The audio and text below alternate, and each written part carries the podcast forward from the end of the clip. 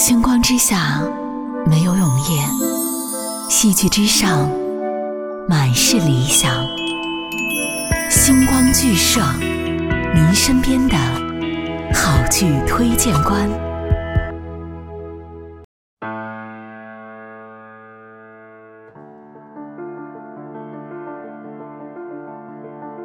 我们最早做的像《妈咪啊》《猫》，当时做中文版，其实这个就相当于第一扇门。音乐剧是这样的一种模式，受众就是那个时候关注的点，就是从综艺深入人心开始。在想音乐剧的出圈到底是哪儿？首先应该是从认知的观点上，你应该先建立的。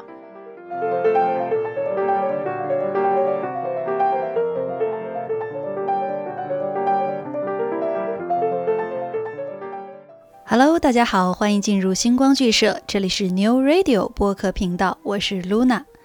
今天啊，我请到了两位好朋友，也是我在读大学时的同班同学，一起来聊天儿。欢迎中国音乐剧资深舞蹈编导及导演刘爱，还有一直从事音乐剧教育事业的兰兰。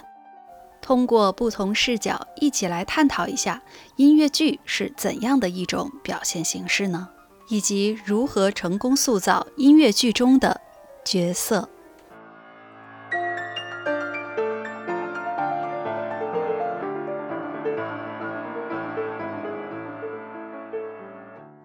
Hello，嗨，大家好。我这几年一直比较专注在做音乐剧编舞这一部分，然后今年也在慢慢呃涉足在音乐剧导演这一块儿。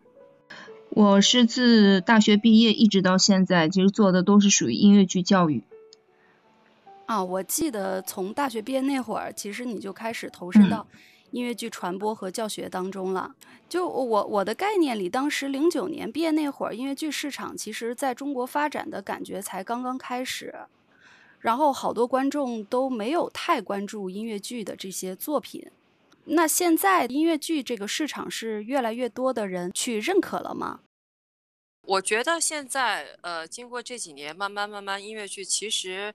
慢慢的处在一种开始有些大众化了，就是呃，有更多的观众了解到音乐剧，而且肯走入剧场去观看音乐剧，呃，这个是跟我们当时毕业那会儿完全是不一样的一个现象了。但我觉得整体的音乐剧还是依然在发展过程当中，但是市场上来说的话，可能受众群会更广了一些。嗯，普通的老百姓他也开始认识到音乐剧这个形式了，对吧？对的，对的。是国外的一些输入比较多，还是说，呃，我们现在推崇的一些，比如说综艺市场啊，这样给他们带动的趋势呢？我觉得可能分几个阶段吧。最开始的一个阶段的时候，其实国外有很多引进的剧，包括我们最早做的中文版，像《妈咪呀》《猫》，当时做中文版，其实这个就相当于有点像开了一第一道一扇门，第一扇门，让我们呃老百姓大家真的知道哦，原来音乐剧是这样的一种模式。呃，用中尤其用中文去演唱的时候，去表演的时候，观众会感知到哇，这个距离其实是可以拉近的。呃，而且不像其他的呃剧场的一些形式，可能还会有一种距离感。音乐剧对他们来说，他们看了之后会突然觉得，原来音乐剧是可以跟我们有很近的一种距离的，是可以融入到其中的。呃，我觉得刚开始前面这个阶段是。中文版啊，这些过程带动这样的一个市场，有了一些很基础的一个观众的呃一个基础。再往后，我觉得最大的一个转变和推进是在后期，呃，有了综艺。比如说，我觉得前面的最早的是那个深入人心，这个综艺其实是把大家关注到了，引入到了音乐剧的一些呃演员的身上。就是他们当时有很多唱片、有很多音乐剧的演员参与了这个节目，然后由此也也生发出来，有很多观众关注到了，哇，原来他们是有演音乐剧的，那他们就开始去关注到他们演的音乐剧，看过他们演剧之后，他们也喜欢上了音乐剧，于是也慢慢的开始去看其他的音乐剧，就是感觉是一个不同的一个阶段。对你说的这个，其实我挺有体会的。就是我身边的一些好朋友，他们也在说：“哎呀，我特别喜欢阿云嘎，或者说我我特别喜欢看那个郑郑云龙演的戏什么的。”其实他们的这个受众，就是那个时候关注的点，就是从那个综艺深入人心开始。没错，没错。你觉得就是现在的这个当下学习这个音乐剧对青少年有哪些作用，或者说，呃，他们应该怎么来认识学习音乐剧的这个路程呢？现在的这个市场，就是音乐剧的这个市场的时候，其实，其实我思路就回到了很多年前。虽然说这么多年了，其实十几年过去了，从我们大学毕业一直到现在，确实是有很多的人已经走进剧场了。嗯，他知道这个东西是一个音乐剧的形式，但是可能从从根本上对于音乐剧的认识其实是不一样的，是不同的。因为从我一开始进入到音乐剧的教学当中的时候，我一直在说，我说音乐剧是戏剧，但是我们有多少人去建立音乐剧概念？就是现在啊，它是从音乐开始的，或者从演唱。因为刚才去说到深入人心的时候，我还记得之前深入人心刚刚开始播的时候，其实当时就是独谋那个公众平台，其实还写过一篇文章。就是说，通过郑云龙的一个视角，在说音乐剧演员的这么样的一个出圈的一个问题。因为当时，其实我我从事了很多年教育之后，其实我不太愿意再去发表什么什么言言论了，因为聚焦的就是演员本身。无论是青少年教育，我要给予他们的东西，其实也是希望他们能够成为一个全面的一个音乐剧的一个演员。所以我在想，音乐剧的出圈到底是哪儿？首先应该是从认知的观点上。你你应该先建立的，究竟什么是音乐剧？我们虽然是叫这样的一个名字，但它的出身，它的一种表现形式，当了解了这样的一个认知的时候，你才对于这样音乐剧的表现形式会有一种关联性和综合性，你才会有更全面的认识到里面的声台形表的这样的一种组成，包括跟舞台之间的关系。可是，就这是从教育教。教育的根本上出发，所以为什么有的时候我说真正进入到音乐剧教育的时候，你不能告诉他是从歌开始，因为他们会以为是歌舞。嗯，那那我有一个疑问，就是说，其实音乐剧最早的最早的这个起源就是歌舞剧嘛？那歌舞剧和这个音乐剧它有本质上的变化吗？还是说它是一定的融合呢？我们特别需要注意的一个事情是，它是有起源，这是这是根源。但是毕竟我们的时代已经不同了，它毕竟是在发展着的，对吗？甚至说我们在说在发展的前期过程，它是经历了大量的叙事性的这样的一个过程，它是已经有了一个发展。我们不能说我们再回回到最初的那个样子，是探索期、摸索期、建立期，毕竟不是那个时候了。所以就是说，时期不同了，我们对于这样的一种艺术形式的了解、认识，为什么现在有那么多多元化的东西？比如说音乐剧的形式也是一样的。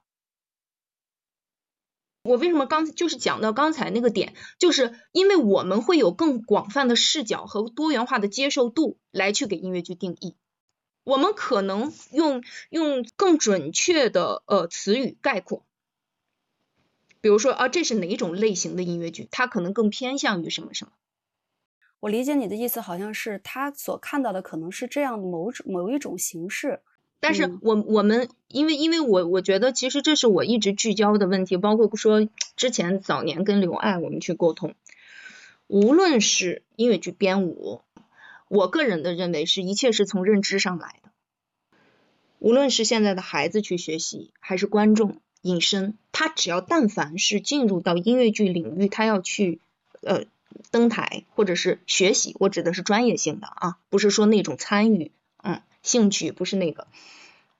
就是他其实是一定要调整认知的，只有调整认知，他才能够去对于音乐剧的技术专业需要你达成什么样子，才有一个准确的判断和分析。嗯，其实我的感觉啊，就是说，我觉得我年轻时候，特别是在上大学的时候，我对音乐剧的理解肯定就仅限于歌舞剧的一个概念，就可能说它是一个文本，在文本上面赋予一个歌与舞的这么一个概念，然后呢，它就形成了音乐剧的一个表现形式。但我觉得到现在为止，我们再来回过头来看，其实。不管是戏剧还是音乐剧，它肯定是离不开这个基础文本的这么一个设定的。那在这个基础上，我们为什么会发展而演变形成音乐剧这种形态？我觉得它是一个有关键的历史一些演变的过程的。就比如说，它有嗯一些在戏剧的形式当中，它根本无法表现它现在的这种表现力的时候，它必须要唱嗯出来，或者说它必须要跳出来，它才能把嗯情绪外化。就是这是我的嗯。一个感受哈，就是说，而这个音乐剧的表达形式，它是一种外放的，但是它这种外嗯。放并不是说我是强加于这样的形式，而是说我现嗯。在内心已经达到一个我用语言或者说我用台词无法表达的一个地步，我才能把这个嗯。情绪去升华。这样的音乐剧，嗯。在我的概念里，我觉得它才是完整的，它才是在是。戏剧之上去升华的概念。对，因为因为这是一种内心的迸发，因为我是我的一个感受，因为他们忽略了这个本质，所以越来越多的嗯忽略了呃戏剧本身和舞蹈本身。那如何让这个肢体重新回到这个音乐剧当中，或者说，这个肢体的语言，它在音乐剧的过程当中，它承载着什么样的一个重量呢？呃，首先我觉得现在，嗯，我觉得目前来说，肢体减少的一些剧目，可能也就仅出现于我们现在国内的一些剧，或少部分的韩文版的一些我们现在做中文版的这些剧里面，呃，可能仅限于这样。但其实，在百老汇包括西区这么多年，任何一个时期，无论他们的风格如何转换，无论他们的元素如何的新颖，其实。呃，万变不离其宗，所有的基础元素，音乐剧的基本的构成，它是没有变化的。只不过就是跟因为音乐剧有一个特点嘛，它其实在它要讲它它要讲述当下的故事，它要反映当下的社会的事件，所以。呃，每一个音乐剧在不同的时期，它一一定会有新颖的元素，它会有不同的点放到里面去，这也导致了说每一部剧在不同的时期，它会有新的音乐的元素，那相应的也会有引申出来的，它会会有新的舞蹈的元素，但这些没有影响最终的一个本质，就是音乐剧它想传递的东西，剧本想传递的东西，如何用什么样，就是用什么样的形式去呈现，呃，比重是多少。这个是完全根据剧本和导演他想呈现的画面来决定的。但是我觉得国外一直就是说，呃，每一个像西区或者百老汇，他们没有改变的是我们要传递故事，但是就是说元素我们还是要不同的用不同的方式去运用，但它没有说完全的减少了任何一部分。你看有一些剧，即便是它看起来没有舞蹈，但是它全部都有动作设计，嗯，并不是一。并不是一定说你嗯在跳舞，就说明这部剧是有舞蹈。对，这个是这个是一直以来我想要去转变的一个概念。包括我我编了这么多年，我编的很多剧，有一些剧是编出来之后，很多时候很多观众他不理解，他会觉得说，哎，这部剧需要编舞吗？这部剧没有舞蹈啊。就很多时候我都会对我很多时候会经历这样的很多的疑问，但是其实真的你要渗透到音乐剧里面的创作里面，你要知道所有的肢体都是非常重要的。这个肢体不光是说你跳一段舞蹈动作，而是你如何在音乐中去行动，你如何在唱歌的过程当中，在演戏的过程当中运用你的肢体去传递你要你要表达的角色，你要说你要表达的情感。你要表达的所有的内容，肢体是占了非常重要的一个比比重的。就是我是我我我经常跟演员也会这么说，我说如果你没有很好的肢体，你没有很好的呃肢体的训练，那么你也不会很好的演戏。你在台上演戏的时候，你都不知道如何走路，如何如何放下你手上的这本书，你都不知道该如何站在那儿跟你的对手交流。所以我我觉得这是一个概念性的问题。那就更不用说我们最传统意义上和最基本的歌舞型的音乐剧，这就更不用说到这儿了。可以说是在教育的过程当中一直以来在面对的一件事情，因为在一开始的时候，它就不是一种全面性的呃呃呃全面性的呈现，而又有多少人会走进剧场，甚至是说呃，因为现在是疫情期间嘛，之前的时候又有多少的引进剧呢？那为什么中国的这个音乐剧市场会形成这样的状态呢？或者说，呃，中国的音乐剧市场其实还是并不成熟。我肯定会说，它依然是不成熟的。我觉得我们还依然在，我们依然在走，就是婴儿在学步，你知道吗？我们一直在学走路，但是可能在中间的过程当中，呃，我觉得有些时候可能我们有一些，我觉得疫情之后可能大家还会比较着急。所以因为着急之后，可能你这步还没有完全的走好，其实你就可能有些时候就想跑了。其实我不知道，就咱们其实可以完全回想的。嗯，我们在大学期间，难道就比现在好像是落后很多吗？那个时候的一些想法，或者是那个时候对于音乐剧的一些认识，其实也并没有，就可以看出来，现在就是这些年的发展，它并不是属于说是稳步或者是快速，根本谈不上的，对吗？包括我们在一开始去看到音乐剧的时候，建立的这种音乐剧的概念。那个时候我们就在探讨，应该是以戏剧为核心，是不是？嗯，其实那个时候就已经在说了。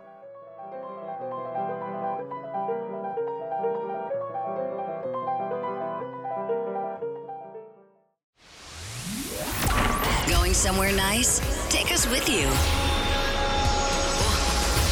Neo Radio Podcast. Soundmate. Soundmate.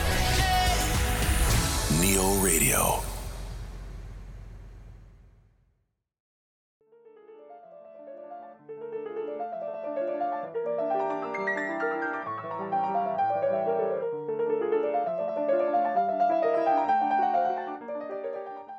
呃，剧场人或者说对于行业里的人，他是一个特别好的好事儿。 但是如何承载这个好事情，就是在这个事情上面，我们怎么来发展和变化，我觉得是我们当今就是现代人应该关注的一些呃视角。那比如说像现在很多的线上观影也成了一种新的观影观影方式了，因为在疫情嘛，你不可能说老是走进线下啊，线上可能有一些音乐剧，包括一些音乐会。是吧？前段时间还有还有那个呃演唱会，呃滋生出来了各种各样的这种发展方方向和形式。那这样的一种手段会不会冲击线下演出？我我自己认为啊，我觉得当然这是现在的这种境况之下，我们很多公司也好，就是观众的需求也好，不得已去做了这样的一种方式。但是咱们都知道。舞舞台的魅力是什么样的？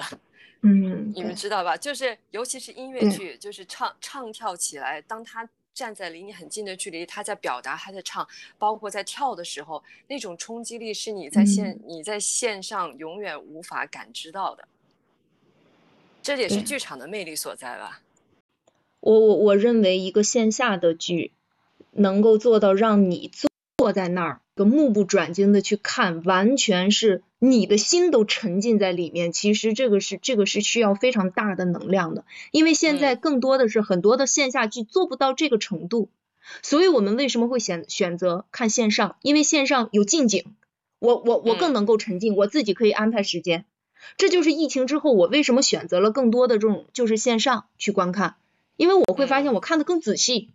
但是我看在很多国外的一些机构和团体，包括线上，他们在做一些付费的线上观看，啊，他们需要花钱去买票去观影。包括这一次这个奥斯卡的颁奖典礼，我们在国内如果是去看的话，也是需要去付费的。那中国如果说他也想形成这样的线上的演出付费的这种规模，他可以做到吗？还是说还有多久可以做到？我觉得其实应该也不会太远吧，我自己的感觉，因为我觉得现在这种嗯境况，这种这种形式，可能线下我觉得是需要花一段时间重新去恢复回来的。对，因为它线下的这个环境，它不是它不是说疫情之后，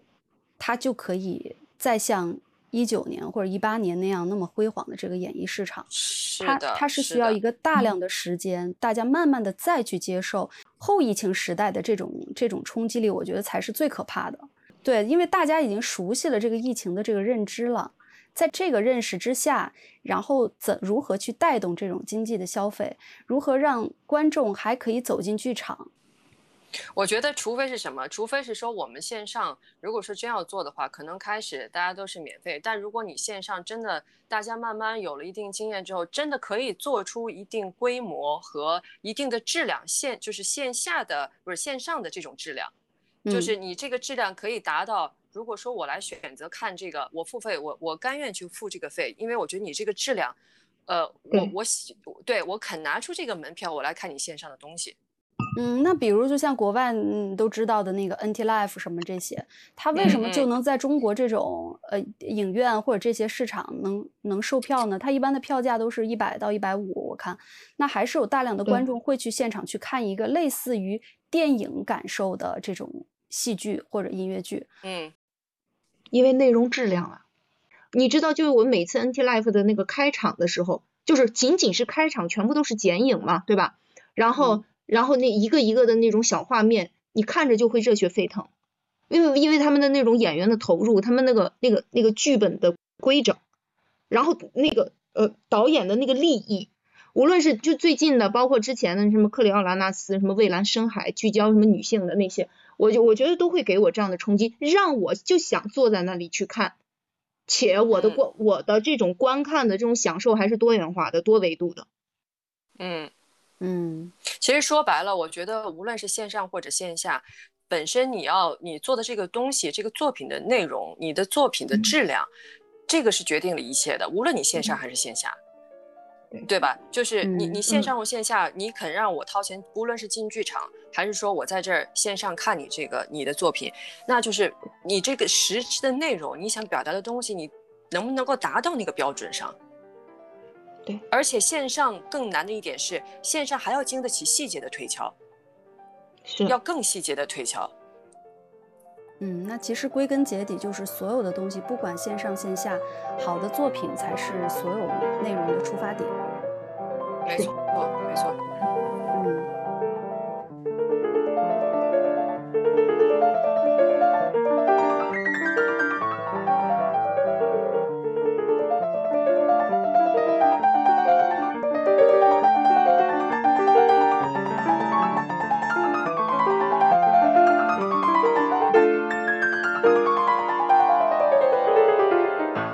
刚才啊，我们聊了这么多的话题，重新对音乐剧有了更多的思考。